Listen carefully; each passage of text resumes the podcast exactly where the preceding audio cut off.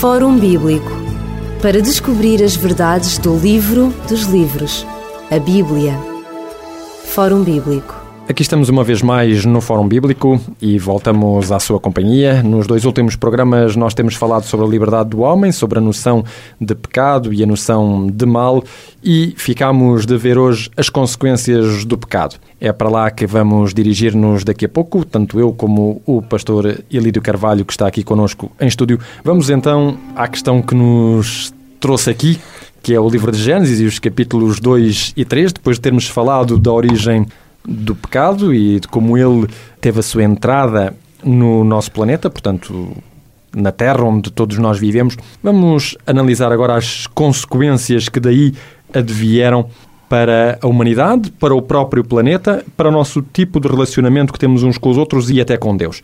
Quando abrimos a Bíblia no livro de Gênesis, no capítulo 3, nós vamos encontrar no versículo 8 em diante um texto que nos diz o seguinte: E ouvindo a voz do Senhor Deus, que passeava no jardim à tardinha, esconderam-se o homem e sua mulher da presença do Senhor Deus entre as árvores do jardim. Mas chamou o Senhor Deus ao homem e perguntou-lhe: Onde estás?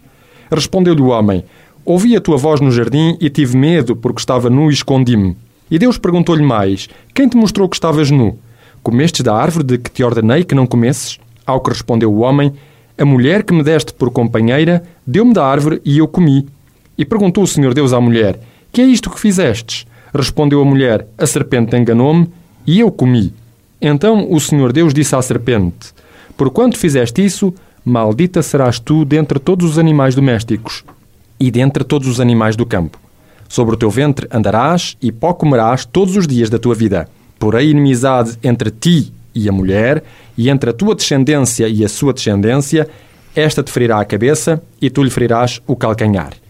E a mulher disse: Multiplicarei grandemente a dor da tua conceição, em dor darás à luz filhos, e o teu desejo será para o teu marido, e ele te dominará.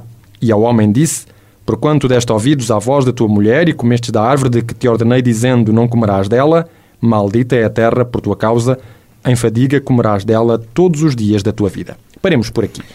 Esta entrada do mal no mundo, este desejo do homem de ser mais do que aquilo que ele é, a recusa, aliás, de ser aquilo que ele é, no fundo, poderíamos dizer que é isso, é o pecado, a recusa de se ser aquilo que se é, trouxe consequências funestas. E vamos falar então destas consequências. Que tipo de consequências é que nós podemos tirar deste relato do livro de Gênesis? Uma boa parte delas negativas, não é? E o que é interessante é que, desde sempre, Deus tem a preocupação de ir ao encontro do homem e não o inverso. Porque, no fundo, aquele que prevarica parece que é a criatura, não o Criador, e é interessante também, como certamente veremos a seguir, que é a noção desta ruptura, não é? A separação entre a criatura e o Criador, não é assim? E vemos que, em algumas teologias, mesmo pagãs, do género que há uma necessidade de expiação. Ou seja, como diz qualquer dicionário, é uma cerimónia que é vista como sendo para apaziguar a cólera de Deus. E essa expiação, segundo o dicionário, e segundo nós estamos habituados a ouvir e até ser ensinados, não é? Essa expiação é feita, curiosamente, não pela parte de Deus, mas pela parte do homem. O homem tem que fazer sacrifícios, o homem tem que fazer tudo isto para que os deuses sejam propícios ao homem. E daí virmos nos nossos dias, infelizmente, num santuário este ou aquele, as pessoas andam a fazer vários sacrifícios violentos, não é assim, físicos, para que, no meio de tanto sangue, no meio de tanto uh, sofrimento, os deuses, eventualmente, a olharem, sejam conduídos a, quando sofre aquela criatura, deixa-me lá apaziguar. Ora, isso é uma, uma estranha teologia, uma teologia que a palavra de Deus, ela mesma, não conhece tal coisa. Ora, aquilo que o homem vai fazer, repito, dentro da sua liberdade, ele vai tornar-se escravo de uma outra dimensão, que é esta autonomia, esta reivindicação orgulhosa do ser, da carne. Eu quero ser como Deus visto que esta entidade, não é assim, diz que no dia em que desobedecerdes, ou melhor, esta entidade vai dizer à própria Eva, segundo o relato bíblico, não é assim, faz crer a Eva que desobedecer a Deus é uma virtude. Como ele diz aqui no capítulo 3, no verso 5, como vimos um pouquinho, não é? Tanto sereis como Deus, sabereis o bem e o mal, é uma virtude. Não é? Portanto, o mal, curiosamente, começa, por estranho que possa parecer, a substituir a noção do bem. Ora, e essa virtude, obviamente, que se encontra na própria definição da própria divindade em si, do sublime, do todo-poderoso, do transcendente. E, em algumas teologias, o Deus outro. Claro. Ou o Deus da não-graça, porque o Deus da graça, se quisermos, embora noutras circunstâncias, curiosamente, e por espanto possa parecer, só aparece, dizem, ou creem, ou querem fazer crer que, aparece em Cristo Jesus no Novo Testamento, noutra dimensão, noutra aliança que fazer, como iremos ver certamente, nestes momentos que estamos à nossa frente, o que é que acontece com o Deus que estamos a falar? O Deus do Antigo Testamento está ligado ao Deus da graça ou não? Se é um Deus sanguinário, se é um Deus, um Deus outro, um Deus que, que é olho por olho, dente por dente, a tal lei do talião, é assim? Ora, o homem, vemos aqui que ele usa a sua liberdade para se afastar de Deus. E é aquilo que Isaías vai dizer mais tarde, no seu capítulo 59, verso 1 e 2, diz que o ouvido de Deus não está agravado, não está entupido para que não possa ouvir as lamúrias, no bom sentido, do seu povo. Mas o profeta diz claramente, e voz de Deus, mas são as vossas iniquidades, as vossas transgressões, os vossos pecados que fazem a divisão, fazem a separação entre Deus e nós. Portanto, não é Deus que se afasta, mas é o homem que cria barreiras, que cria não Deus, para que esta comunicação não se faça. E é por isso que, como vimos desde o capítulo 3, verso 8, que Deus vai ao encontro.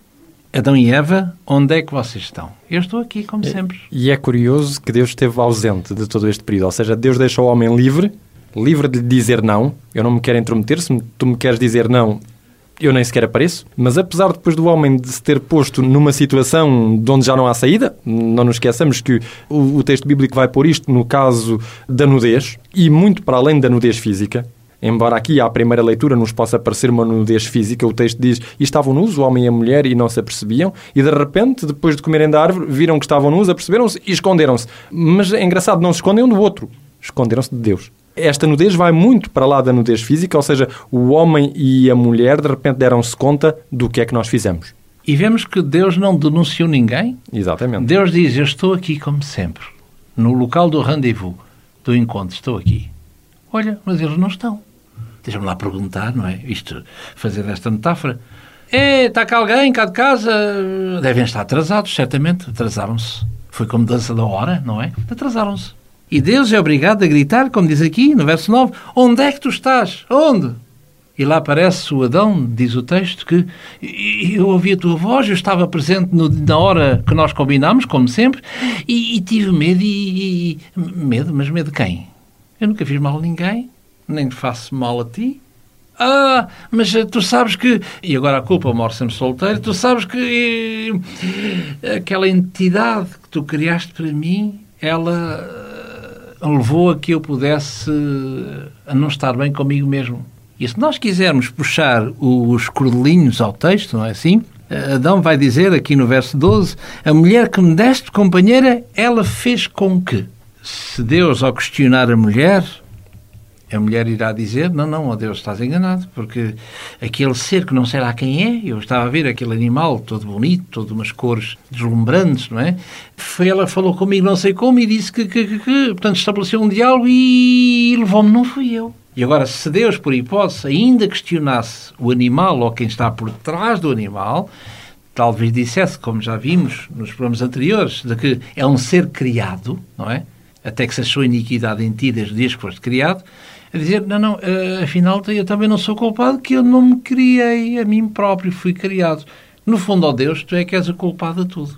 Onde nós podíamos, em termos do livre raciocínio, quando Deus, afinal, unicamente que deu às pessoas ou às entidades foram plena liberdade, uso exclusivo e pleno daquilo que se conhece por livre-arbítrio. Claro.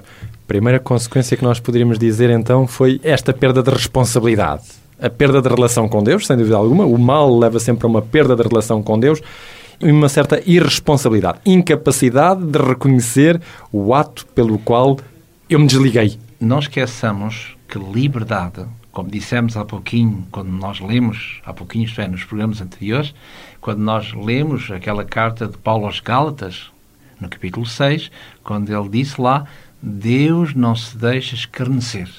Aquilo que o homem semear é isso que ele vai ceifar. Isto é, liberdade, biblicamente falando, implica responsabilidade. E não implica, como muitos, liberdade é sinónimo de anarquia. Não é, não. Deixa de ser liberdade. Exatamente. Façamos aqui uma pausa musical, voltamos já de seguida com as consequências do pecado, da entrada do mal no universo humano.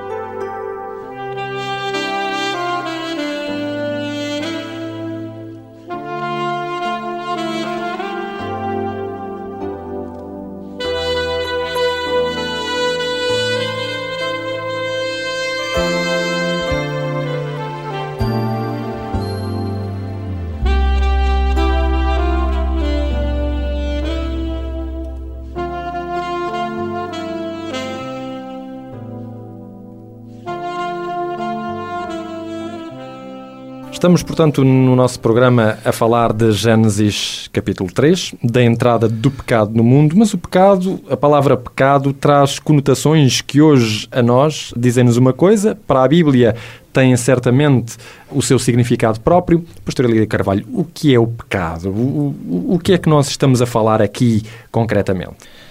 Biblicamente falando, o pecado já vimos que é as transgressões, o afastamento do homem de Deus como, por exemplo, no Novo Testamento dirá pecado, na primeira carta de João, no capítulo 13, a partir do verso 4 ao verso 6, pecado é, é lá escrito, esta transgressão da lei. Mas se quisermos ser mais corretos e estar mais perto do texto, pecado é à medida que nos afastamos de Deus. Portanto, é a quebra de uma relação em primeiro lugar, não de uma regra porque é a primeira relação que depois da relação, por sua vez, sabe-se lá o que virá. Exatamente. Que eu volto outra vez o exemplo que nós entendemos, chamando à nossa sociedade, não é?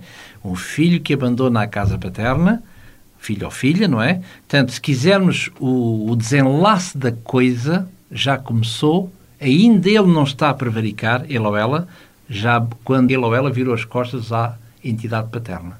Começa aí todo o descalabro. Claro. Mas o ato ou atos só são praticados N tempo depois, N sequências depois. Mas se quisermos ser honestos, o ato, o desenlace começa desde que ele diz não aos seus pais em casa. Ora, e esse ato é interessante que nós podemos ver aqui no livro do Gênesis, no capítulo 3, no verso 21. Diz aqui que Yahvé Elohim, no verso 21, e fez eh, Yahvé Elohim a Adão e à sua mulher túnicas de peles e os vestiu. Ora, alguém que está sem roupa, usando esta linguagem humana, e diz que túnicas de peles. Se eu comparar com o verso 7, quando eles descobriram que estavam nus, e nus não tem nada a ver um com o outro, mas em relação a Deus, tem a ver com outras coisas, não é? Mais sublimes, mais profundas, diz que se cobriram com aventais com folhas de figueira, o que é qualquer coisa de, de efêmero. Mas aqui no verso 21, por outro lado, Deus vai dizer, vai vesti-los, Deus é que os irá vestir, curiosamente, com peles de animais. Isso para vestir o homem com peles de animais implica forçosamente que alguém teve que dar a sua vida em favor de, por um lado. E por outro lado, diz aqui este verbo, e os vestiu. Ora, e este vestiu é uma coisa que daria certamente um excelente programa, bastante vasto, que é a palavra que é usada aqui, que é traduzida por vestir. Por exemplo, se eu ler aqui no texto de verso 21, como disse, túnicas de peles e os vestiu. Se eu ler, por exemplo, no livro do Gênesis, no capítulo 6 e no verso 14, por exemplo, o que é que diz aqui? Está a falar do dilúvio, o grande dilúvio, este, o Noé, no texto bíblico, não é? O, herói do dilúvio, Noé. E no verso 14 diz assim: a ordem que Deus diz a Noé: Faz para ti uma arca de madeira de gofer, farás compartimentos na arca e a betumarás. E o que é traduzido aqui por betumarás é exatamente a mesma palavra que encontrada a primeira vez no capítulo 3, no verso 21. Que é traduzido vestir, por vestir. Exatamente. Se eu der um saltinho um pouquinho mais à frente no livro do Êxodo, e ficaremos por aqui, em termos de textos, não é? Para não ser maçador, Vemos aqui no livro do Êxodo, no capítulo 3, agora, em relação a Moisés, quando Moisés, o herói bíblico, não é assim, da libertação do povo de Deus do Egito, quando a sua mãe biológica não o pode reter mais na sua casa, é dito que ela, para, enfim, para salvar o seu filho, vai fazer uma pequenina arca. Êxodo, portanto, no capítulo 2 e no verso 3. Diz aqui, não podendo, porém, mais escondê-lo, ou seja, a mãe de Moisés, tomou uma arca de juncos e a betumou. Portanto, e a impermeabilizou. Não é assim? Ou impregnou de betume. Muito bem. E a betumou, não é? Diríamos hoje o alcatrão. Exato, nossos dias, não é? No alcatrão. Ora, e a betumou, vemos aqui uh, no texto anterior, e a betumarás, e aqui diz que e os vestiu. Ora, o que é interessante é que usa é um termo, que é um termo complicado, de certa maneira, que é o termo kafar, que implica realmente esta ideia de cobrir. E betumar é, é efetivamente cobrir. O que não deixa de ser interessante porque está ligado ao perdão. Filologicamente, esta palavra que nós usamos, perdão, perdão, vem de uma palavra que tem um prefixo perdonare. Per e raiz donare. Exato. Ou seja, dar por cima de. E quando nós tivermos na mão uma coisa qualquer, vamos pôr uma verruga na mão, não é? E se nós perdoamos, ou seja, perdonare, estamos a tapar a verruga, estamos a dizer dar uma coisa por cima de. O que é que nós estaremos a ver? Estamos a ver, se olharmos para lá, em vez de olharmos o lugar onde a verruga estava, que era incómoda e, e não estética, estamos simplesmente a ver a mão. A coisa está, mas simplesmente está totalmente camuflada, está coberta pela graça de alguma coisa. Em termos religiosos, as nossas transgressões, entre parentes, os nossos pecados que são coisas abstratas, uh, sentimentos abstratos, portanto, estão cobertos pela graça divina. Eles estão, mas não estão. O que nós estamos a ver é simplesmente a graça que cobre, não é? Por isso, o que levará mais tarde o apóstolo Paulo a dizer, não é? Naquele grande hino ao amor, por exemplo, se me permita, não resista à tentação, já que estamos em tentações, não é? De ler este texto de maravilhoso de Paulo aos Coríntios, no capítulo, na primeira carta aos Coríntios, capítulo 13, e no verso 7. Eu vou só ler esta coisa porque claro, tem aqui uma delícia, uma delícia, se me permite. Diz assim, está a falar do amor, e ele diz, na minha tradução tem assim, o amor tudo sofre, tudo crê, tudo espera, tudo suporta. Ora, e este amor tudo sofre, não é assim? Vemos que o apóstolo Paulo não usa o verbo sofrer, pasco, tudo sofre, mas o apóstolo Paulo usa uma palavra que é stego, ou seja, tudo cobre. O que não deixa de ser espantoso. Ora, se o amor realmente tudo cobre, o amor, para a gente se entender, o amor de uma mãe para um filho, ele não fez a asneira? Fez. Mas devido ao seu amor, cobriu de tal maneira a falta do seu filho amado que ele só consegue ver virtudes. É claro. Tal é o amor. Exatamente. É? E esta concepção de perdão, que vemos aqui de uma forma enunciada neste capítulo 3, verso 21, e os vestiu, e os cafarros cobriu. O que não deixa de ser, eh, é para iniciar, uma delícia. Exatamente.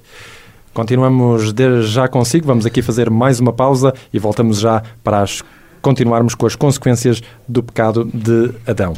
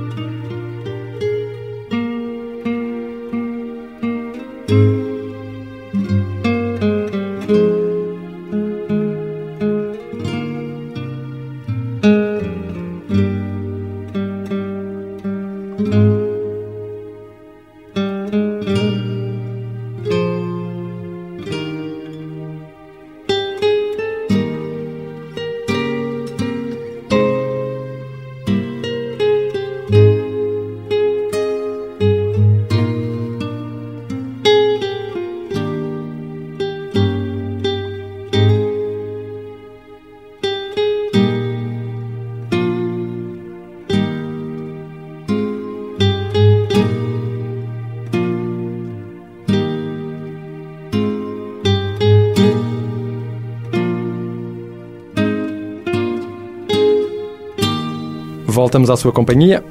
Estamos aqui a evocar as consequências do pecado de Adão e Eva. Houve consequências negativas, sem dúvida, quando nós lemos o texto de Gênesis. Houve consequências na terra, houve consequências na própria estrutura física do ser humano, que passou de ser candidato à imortalidade a ser mortal. E houve também estrutura, eh, portanto, perda de relacionamento. Adão acusa a esposa, Eva vai ter ela própria consequências na gestação, durante o parto, não porque Deus se vingasse, não se trata aqui de uma, de uma vingança, trata-se apenas de consequências que mesmo Deus não pode evitar a entrada do mal traz consequências. Mas já vimos uma consequência positiva. Nós vimos que Deus cobre o ser humano com peles, querendo dizer também que os perdoa, que os restabelece, que não os quer ver fugitivos dele, mas há uma outra consequência. Esta talvez a consequência mais, mais bela de toda a Bíblia. A primeira profecia que nós poderíamos dizer, a primeira profecia messiânica. Ela encontra-se no capítulo 3, no versículo 15 e 16. Porém, inimizade entre ti e a mulher, entre a tua descendência e a sua descendência, isto está Deus a falar à serpente, esta te ferirá a cabeça, tu lhe ferirás o calcanhar. É engraçado, temos aqui, foi interpretado durante muito tempo pela exegese judaica como o primeiro anúncio do Messias. Não deixa de ser algo, algo de espantoso, não é? Deus que depois de cobrir o ser humano vai dar uma, uma esperança. Vai dizer à serpente, já que tu foste a culpada não à serpente animal, mas como nós vimos em programas anteriores, ao tal adversário, já que tu foste o culpado disto, eu vou pôr uma inimizade. Concretamente, o que é que nós poderemos tirar desta promessa de Deus feita a Adão e Eva? Há um pequenino pormenor que eu considero também uma delícia, que é, em termos da cabalística, a palavra Satan, o que dá Satanás, Lucifer, na cabalística tem o número 364. Ora, segundo a mentalidade judaica, se quisermos, nesta cabala, vemos que esta, este 364 tem uma razão de ser. Dizem eles que são o total dos dias dos anos menos um. E menos um porquê? Que é uma festa judaica, tipicamente judaica, que realizava-se uma vez por ano, que é o que se chama o Dia das Expiações, o tal Yom Kippur. Ou seja, nesse dia, não é? O povo não podia ser desencaminhado, nem podia ser acusado por essa entidade, uma vez no ano. O que não deixa de ser curioso. Ora, esta mensagem que nós encontramos aqui, no capítulo 3, no verso 15, fala exatamente esta primeira porta aberta para este messianismo o que estaria ligado, tu mulher, lhe ferirás a cabeça e ela, serpente, te ferirá o calcanhar. Portanto, ninguém é ferido de morte se é ferido num calcanhar, mas todo aquilo que for ferido na cabeça poderá ser causa de morte. Isso quer dizer, numa fase primária, de que a morte, ou melhor, este adversário, este poder que é personificado aqui, um dia, como nós dissemos no programa anterior, não é assim?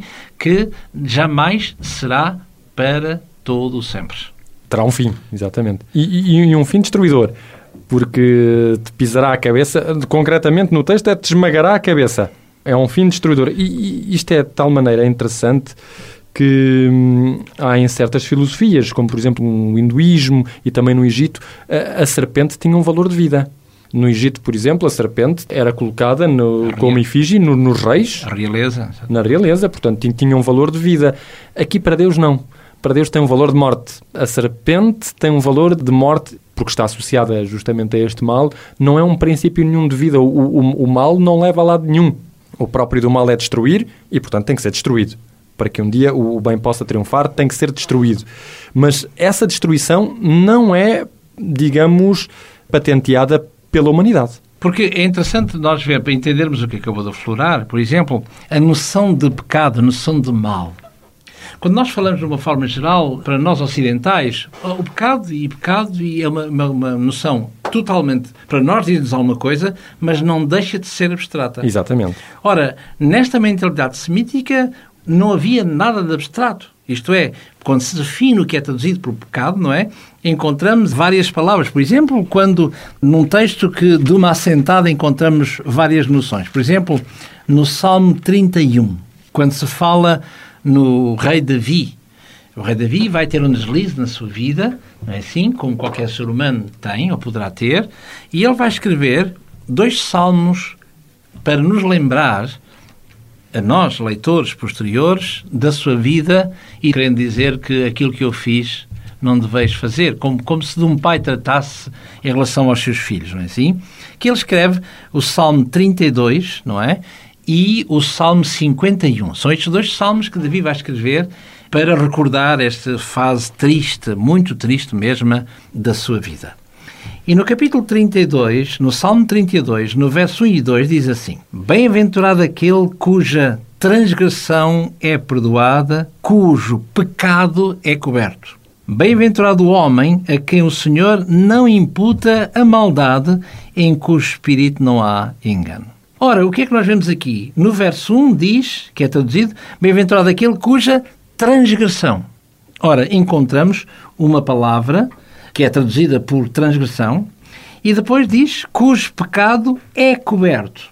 E encontramos outra palavra e mais abaixo no verso 2, como vimos, bem-aventurado o homem que o Senhor não imputa maldade. Portanto, vemos transgressão, pecado e maldade.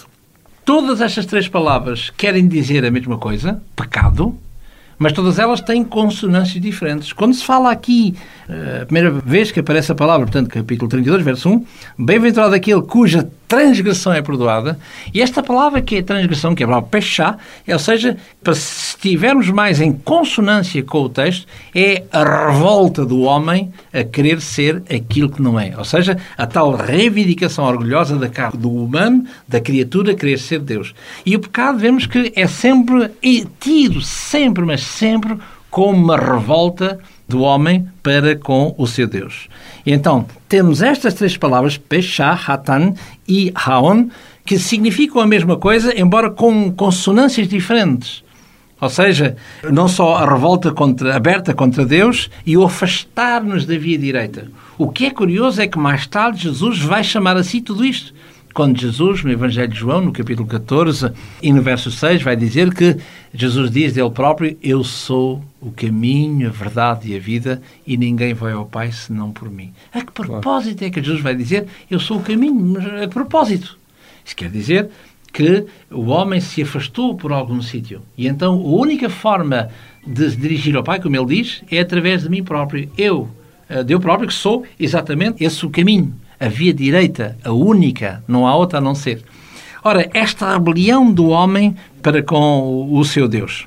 Portanto, para dizer que, eh, em relação ao Antigo Testamento, não existem homens convertidos, mas o que existe, o que existe são seres que se convertem sem cessar. Por outras palavras, não se nasce cristão. Torna-se. Tornamos-nos cristãos. Exatamente. É algo que se adquire. O ser humano torna-se. Algo que se adquire. A promessa do versículo 15 era de uma inimizade entre ti e, e, a mulher, e entre a sua semente e a tua semente, era a promessa de Deus uh, feita quer a Adão e Eva, quer à serpente de que ela seria destruída, e nós já verificamos que esta ação não poderia partir, digamos, do homem de si próprio. Esta inimizade é Deus que a coloca coloca no próprio homem. Ou seja, apesar deste homem estar agora condicionado pelo mal, deste homem estar em ruptura consigo próprio e com Deus, ele tem uma esperança. A esperança de que esta ruptura pode ser ultrapassável. A esperança de que esta ruptura terá um dia um fim. E um fim através de uma descendência da mulher. Esta descendência da mulher, nós já vimos, tinha a ver com o Messias, mas esta própria inimizade vai transferir-se mais tarde para um coletivo, não é? Temos aqui um coletivo, que é Adão e Eva, no fundo, uma serpente que é algo singular, mas que simboliza um Satanás, e, como já fizemos referência em programas anteriores, isto vai ser posto em relação com o último livro da Bíblia, não é? O livro de Apocalipse, capítulo 12, que fala também de uma mulher que é perseguida por uma entidade que é o dragão, a antiga serpente, o diabo que engana todo o mundo e que persegue, portanto, esta força. Mulher, é bom que nós digamos que em profecia simboliza igreja. Uma igreja pura, um povo de Deus, digamos assim. É, porque se nós compararmos, por exemplo, já que falou nisso, Apocalipse capítulo 12 fala de uma mulher e também uns capítulos mais à frente, no capítulo 17, também fala de uma mulher. Portanto, ambos profeticamente são igrejas, não é? Só que no capítulo 12 vemos que o dragão, no verso 9 diz que o dragão é este e este, a antiga serpente, Satanás, o diabo, não é? Que engana. Esta entidade, não é? Portanto, tem uma, uma luta, tem uma sede para anular, silenciar de vez esta mulher. E, curiosamente, no capítulo 17 do mesmo livro, vemos que é exatamente o contrário. Há uma aliança tática. Entre outra mulher. A tácita, portanto, entre o dragão, a besta, o dragão e a mulher. Fazem coro os dois. Exatamente. Até parece que há duas mulheres. Até parece que há dois povos. Um, o dragão abaixo. Vamos silenciá-lo de vez, não é? E que, se nós mergulharmos no Apocalipse, no capítulo 12, nós vemos claramente onde é que ele quer, no fundo, se dirigir, que encontramos aqui no verso 17. O dragão irou-se contra a mulher, ou seja, contra a igre uma igreja, que vai fazer guerra ao resto da semente dessa igreja, que sabe-se lá quem é, uma igreja, claro. não é assim? Ou um povo. E diz que a semente dessa igreja tem uma coisa própria que os define. Diz que guardam os mandamentos de Deus e que têm também o testemunho de Jesus guardam os mandamentos de Deus. Que igreja será esta? Ora, não interessa para aqui mencionar isso, não é? Ou chegaremos a ver este facto. O que interessa é, é esta animosidade desta entidade, que já sabemos que ela é, não é? Que se totalmente dá tudo o que tem, não é? Para anular esta mulher, esta igreja, e aqueles que ousam, que são teimosos em dizer que são descendentes da mulher. Coisa que no capítulo 17 dá-se exatamente o inverso. O contrário. O que é espantoso. Nós poderíamos até dizer aqui uma coisa: esta descendência da mulher é aquela que leva a sério este compromisso de Deus com a humanidade, ou seja, apesar de vocês serem seres em ruptura, esta ruptura pode ser ultrapassável e os outros são aqueles que dizem não, nós, nós queremos continuar em ruptura. E não toleramos aqueles que querem fazer com que esta ruptura seja ultrapassável. Parece que haver, haver no capítulo 12, aliás, a tentativa desesperada da serpente de eliminar esta profecia de Deus. Porque esta profecia de Deus diz a serpente vai morrer. Não, não tem três alternativas. A serpente vai desaparecer. Há aqui um texto, já lembrei-me agora, há um texto que talvez, nesta sua frase bonita do fim, que estou a ler no livro do Apocalipse. Quando há o desenlace de todas as coisas. Diz assim no capítulo 19, claro, isto é, são todos mistérios, não é? E símbolos, não é assim? Apocalipse no capítulo 19, no verso 20, diz assim: E a besta foi presa e com ela o falso profeta, que diante dela besta, fizeram, fizeram sinais com que enganou os que receberam o sinal da besta e adoraram a sua imagem. Estes dois foram lançados vivos no ardente lago do fogo e de enxofre. Até aqui, bem sabemos nós quem será faz conta, não é? Quem será esta besta, este falso profeta? São entidades que o programa não comporta falarmos, não é? Mas vemos aqui uma descrição neste capítulo 19, no verso 20. Mas passamos do desconhecido ao conhecido. Estamos a ver o cenário, não é? E vemos que é dantesco. E agora, se nós olharmos no capítulo 20, no verso 10, e agora aqui já estamos no conhecido. Quer ver, diz assim no verso 10: E o diabo, e já sabemos que é o diabo. Exatamente, capítulo a, a 12, antiga serpente. 12, verso 9, o Satanás, a antiga serpente, o diabo, não é? Portanto, estamos agora no conhecido.